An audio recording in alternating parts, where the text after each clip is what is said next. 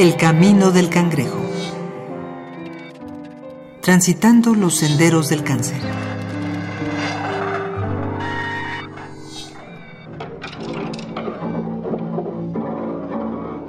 La raíz indoeuropea ker, que significa cabeza, o en lo alto de la cabeza, y la raíz brum, que significa llevar, derivaron de ker e brum a cerebrum, cuya traducción literal sería lo que se lleva en lo alto de la cabeza.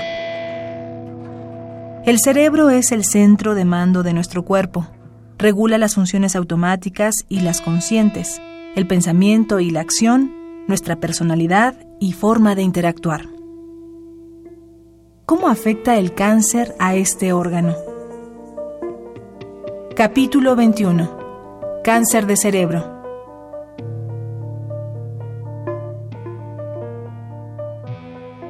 Doctor Antonio Soto Paulino. El cerebro se encuentra dentro de lo que conocemos como la cavidad craneal.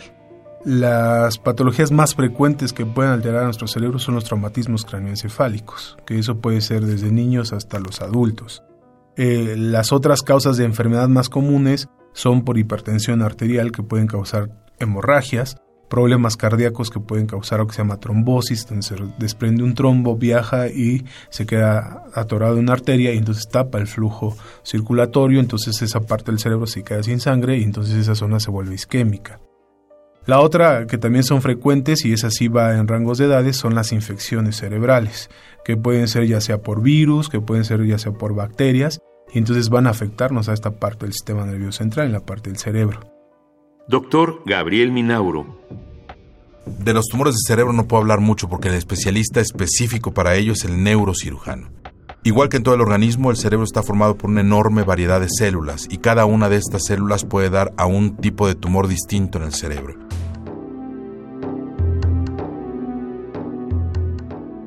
El desarrollo de los tumores cerebrales puede tener origen en las células del mismo órgano, llamados tumores primarios, o puede ocurrir a raíz de células tumorales ubicadas en otras partes del cuerpo mediante el proceso de metástasis.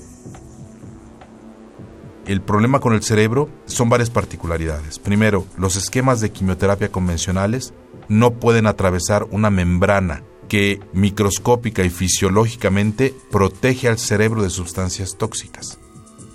Una quimioterapia que se administra por las venas, una terapia convencional, no llega al cerebro, porque la barrera hematoencefálica, que es esta barrera anatómica y fisiológica que no permite la entrada de sustancias tóxicas, no permite que llegue la quimioterapia al cerebro.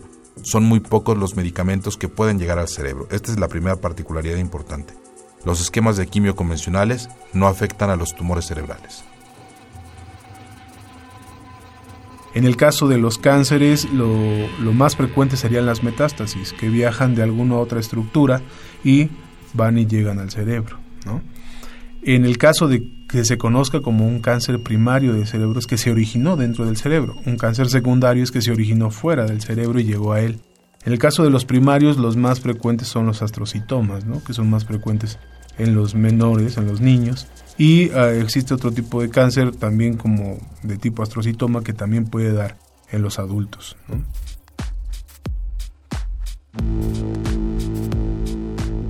Más de una vez hemos escuchado en diversos tipos de cáncer sobre la ausencia de síntomas que pudieron guiar a los pacientes a descubrir la enfermedad en estados tempranos de su desarrollo.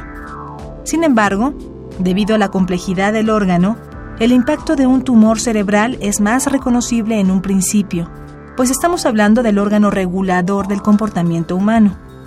Las alteraciones visibles que un tumor puede ocasionarle varían según la zona en la que aparezcan. Pues digo, depende mucho el área o lóbulo del cerebro que se afecte. Cada uno de los lóbulos del cerebro, que eh, tenemos cinco, eh, de ellos cuatro son los que generalmente describimos, que es el lóbulo frontal, el parietal, el temporal y el occipital. Si tiene una masa ocupativa en el lóbulo frontal, pues ahí vamos a tener alteraciones de tipo motora, vamos a tener alteraciones del juicio, del razonamiento.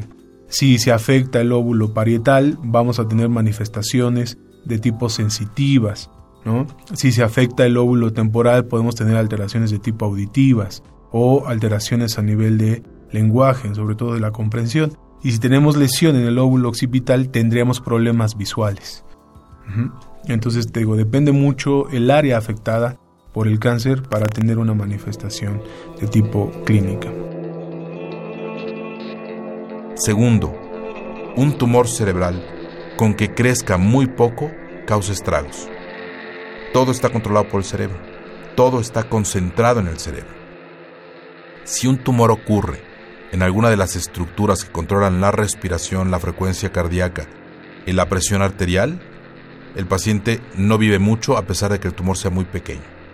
Hay áreas que toleran más el aumento de volumen en el cerebro, lóbulos frontales, lóbulos temporales, pero aún así un tumor no puede crecer demasiado en el cerebro como ocurre en otros sitios porque causa estragos. El cerebro está cubierto por una estructura firme que es el cráneo. En la mama un tumor puede crecer mucho porque todos los tejidos que lo rodean son blandos y puede crecer mucho sin causar dolor y sin causar alteraciones realmente importantes. En el cerebro, si ocurre un tumor, comprime el tumor al cerebro contra el cráneo y hay síntomas asociados a compresión cerebral contra el cráneo, hipertensión intracraneana, secundaria a la presencia de un tumor que no necesariamente tiene que crecer mucho. Es tan complejo el tratamiento de los tumores cerebrales que hay especialistas dentro de la neurocirugía para tratar diferentes sitios del, cerebro en donde puede aparecer un tumor. Hay especialistas para tumores de la base del cráneo, que son aquellos tumores que ocurren pegados al piso del cráneo.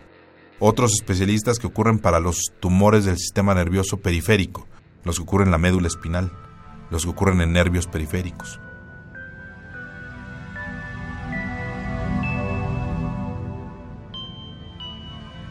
Las neoplasias cerebrales ocasionadas por metástasis suelen provenir en orden de frecuencia de los pulmones, las mamas, la piel, los riñones y de tumores gastrointestinales.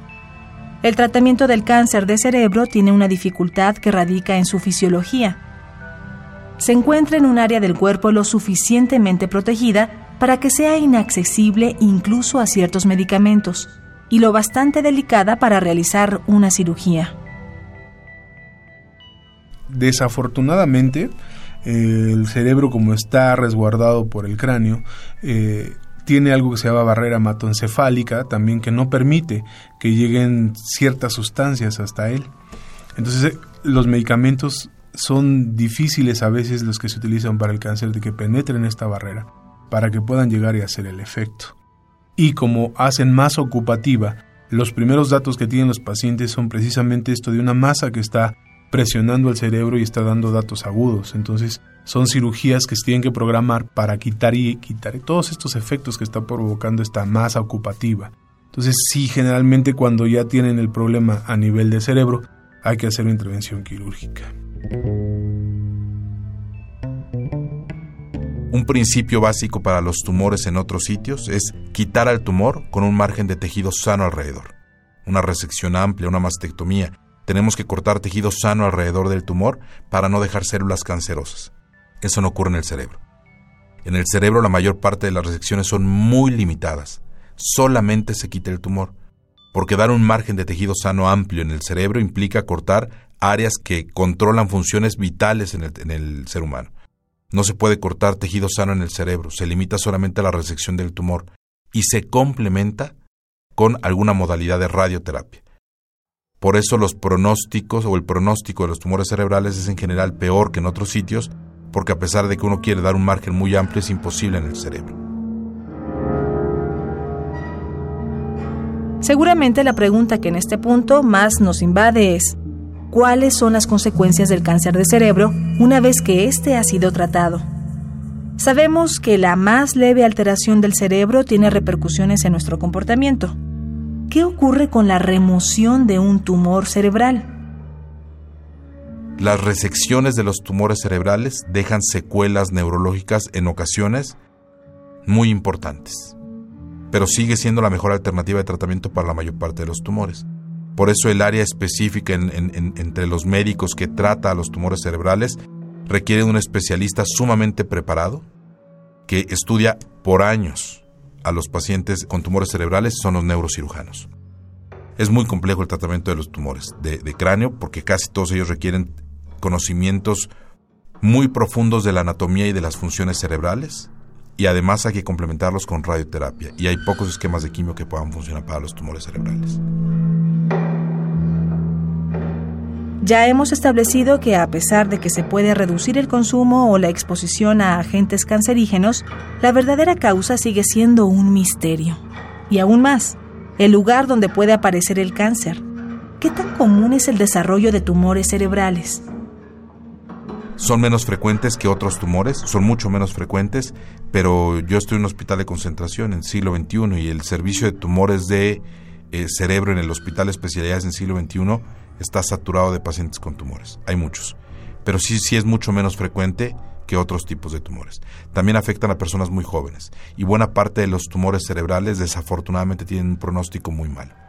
Pero hay algunos que responden muy bien y es el neurocirujano capacitado en tumores la, la persona idónea para tratarlo. Además de manifestar síntomas desde estados tempranos, los tumores cerebrales tienen otra particularidad poco alentadora. Afectan a la población joven más de lo que podríamos creer, lo que arroja más misterio sobre sus causas y las razones de su desarrollo. Desde niños. Desde niños, los jóvenes desde los 15, 18, 20, 25 años. Hay en todas las edades. Pero los tumores más agresivos siguen afectando a la población más joven. Esa es otra de las particularidades. No necesita crecer mucho un tumor para dar síntomas, digo. Sí hay pacientes en los que crecen tumores de manera muy importante antes de, dar síntomas, pero como en el cerebro todos los espacios están muy reducidos, se pueden detectar desde etapas relativamente tempranas. El problema no es el tamaño del tumor, sino el tipo de tratamiento que debemos ofrecerle. Si el tumor es muy pequeño, pero está en los sitios que el cerebro tiene para controlar la respiración, pues aunque sea muy pequeño no lo podemos quitar. Bueno, no lo pueden quitar los neurocirujanos. Es complejo el manejo y por eso hay un especialista específico, el neurocirujano. Lo mejor, como en cualquier tipo de cáncer, es una detección temprana. Las manifestaciones de los síntomas que produce un tumor cerebral ocurren debido a la hipertensión intracraneal. Si la persona presenta visión doble, dolor en una extremidad, dolor de cabeza, vómitos, alteraciones visuales y trastornos de personalidad, lo mejor es someterse a una resonancia magnética para descartar a tiempo cualquier alteración en el cerebro.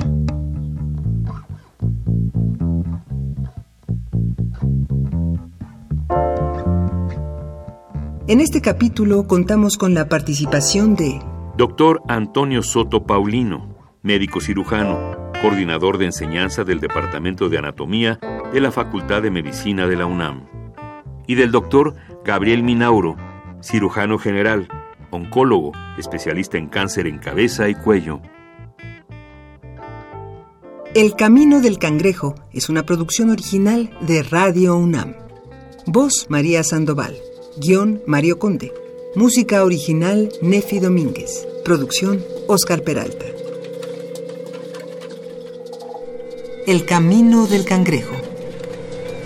Transitando los senderos del cáncer.